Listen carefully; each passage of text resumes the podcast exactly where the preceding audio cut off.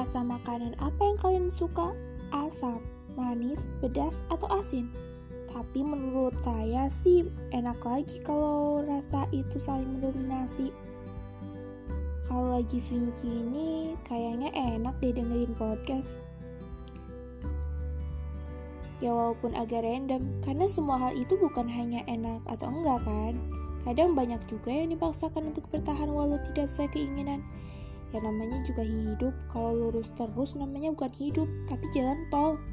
Terus gimana nih, ada tujuan lebih baik gak sih?